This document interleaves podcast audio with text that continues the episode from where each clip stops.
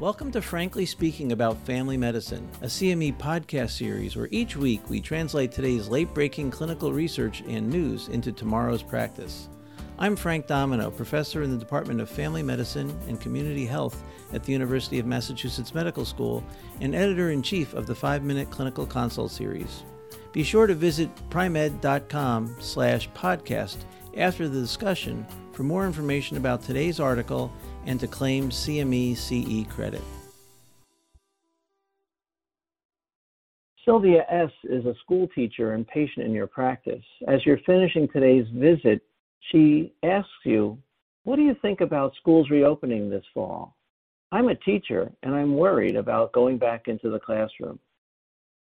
Hi, this is Frank Domino, and joining me today to discuss a variety of issues concerning COVID 19 is Susan Feeney, Assistant Professor and Director of the Nurse Practitioner Specialties Program at the University of Massachusetts Medical School. Good morning, Susan. Good morning. So, um, this is a really hot topic and really important. So, thinking about what Sylvia said, you know, parents and schools are trying to decide about about reopening. What do we know about the influence of schools closing on COVID nineteen outcomes? Well, um, we we have only retrospective data, and from earlier this year, um, a study published in JAMA looked at the incidence and mortality across the United States before and after primary and secondary schools were closed in March. Um, what they found was a significant decline in infections and in deaths once we, let, we uh, started closing the schools.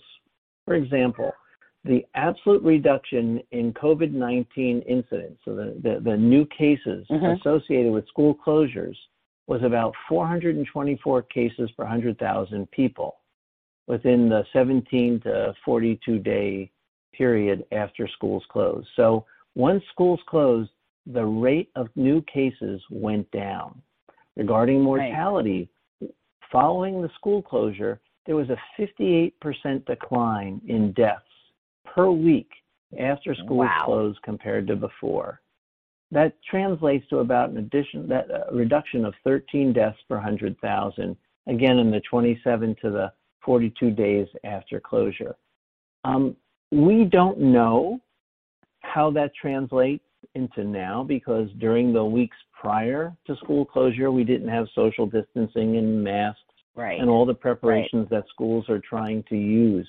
But the reality of the matter is, um, we have some data that shows closing schools decrease the spread and the mortality rate of this infection.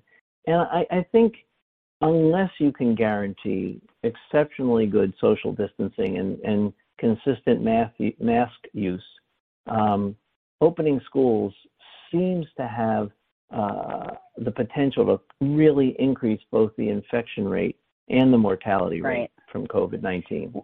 Well, and then we have the recent data about the, you know, the, the viral load in the nasal passages of children, um, and that they're super spreaders, sort of in a sense.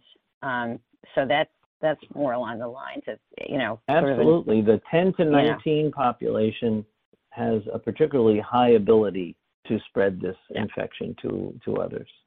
Yeah, it's it is a dilemma, and and it may be come down to you know positivity rates in your particular area as well.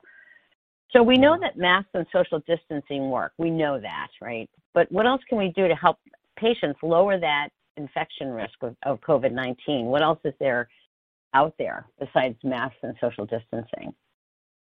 Well, um, we, we, we, everyone's been washing their hands and probably overusing uh, alcohol foams and so forth.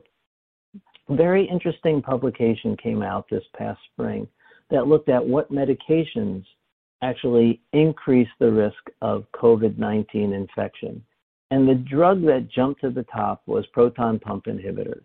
This was based upon an online survey of 50,000 adults. Um, Using regression modeling, they found that the odds of becoming COVID infected were doubled for those wow. patients who used a PPI once a day.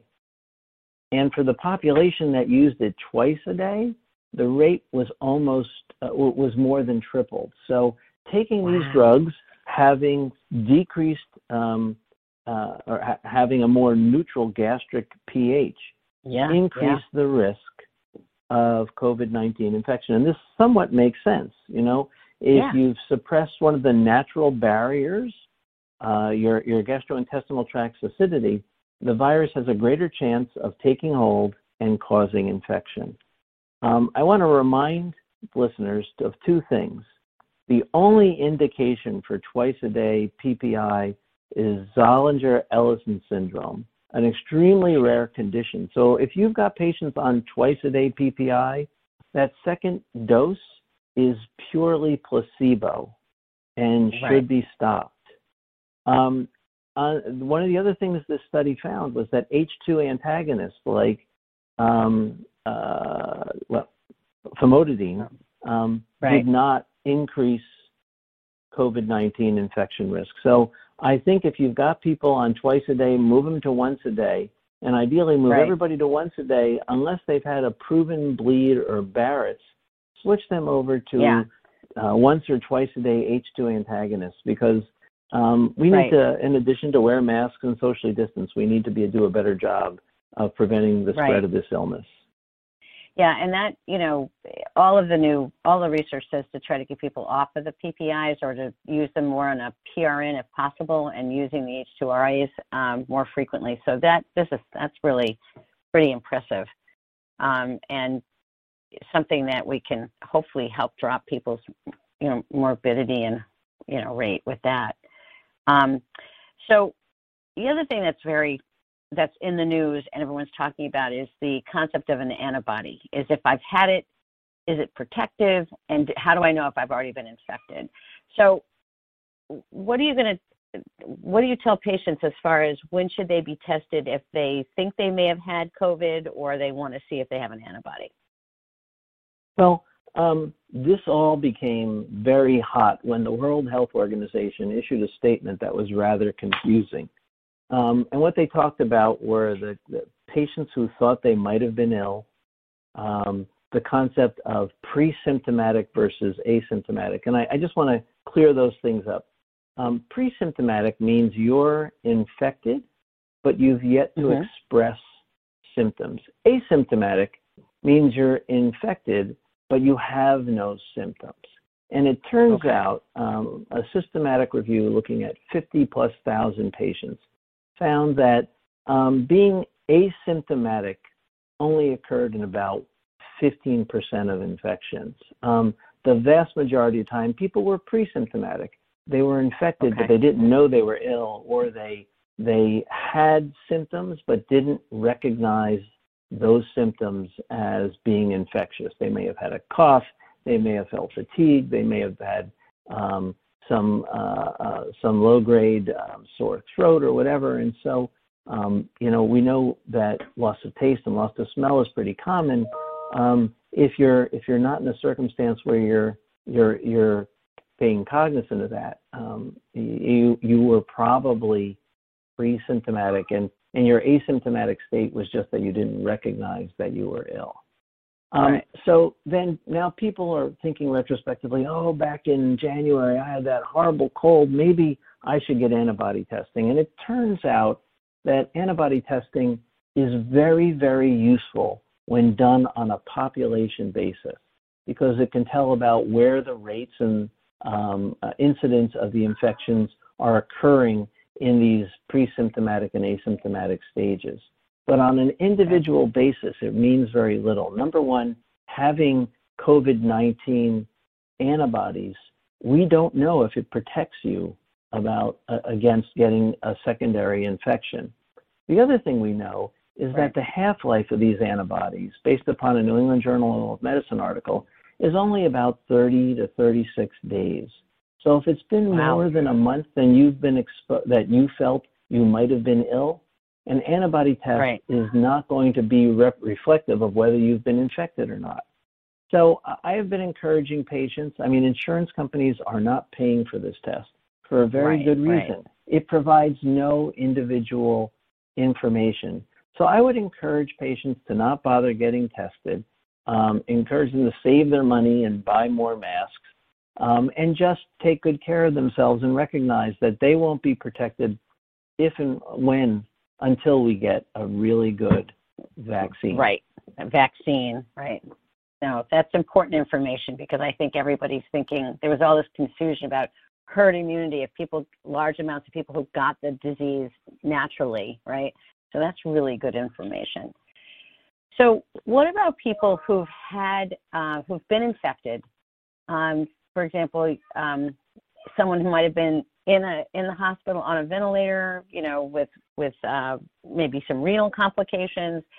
Um, what do we know about post-COVID symptoms? And because I've heard that this can have become a chronic illness. In other words, the the the effects of this disease on people post-infection are pretty severe. What what do we have as far as that information?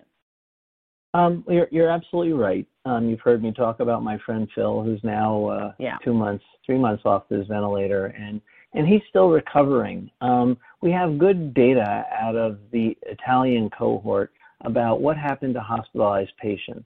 Um, they followed them over time, um, and what they found was that um, during the hospitalization, about three quarters had pneumonia, uh, about uh, one in six required some form of ventilation, and 5% had to be on a vent. Um, at about um, uh, 36 days after discharge, 13% reported being symptom free. So the vast majority um, still were having symptoms a month out. And over half of the part- people in the study, 55%, continued to have three or more of their COVID symptoms. The most common symptom was fatigue um, in 53%, but dyspnea occurred in 43%, joint pain, wow. arthralgias, about one in four, chest pain in about one in five patients. The other thing that was most sad was that compared to their pre COVID state, almost half the patients point, uh, uh, completed a, demonstrated a significant decrease on a quality of life test. Um, so their not only do they have physical symptoms, their overall picture of health um, was certainly um, challenged. So I think we need to follow our, our post-COVID patients, um, right. pay close attention, and um, and and reassure them that hopefully these will go get better with time. But it's not uncommon to have a long host of symptoms. And I think too that we we should not ignore people who were not hospitalized. A couple of younger people that I know that have had it who've who've had you know symptoms for quite a while. They're healthy, they've recovered well, but they've had some of these lingering symptoms as well. So I think that we need to be um, aware of um, you know aware of the impact on non-hospitalized people that might not have been critically ill with this condition. Well, thank you, Frank. This was a um, a very important uh, synopsis of, of all you know some important topics around COVID. Thanks, thanks, Susan. Bye now. Bye bye. Practice pointer. Proton pump inhibitor use increased patients' risk for developing COVID 19 infections. Thank you for listening to Frankly Speaking About Family Medicine, brought to you by Pri-Med. To claim credit and receive additional information about the article referenced in today's episode, visit pri-med.com slash podcast and see you next week.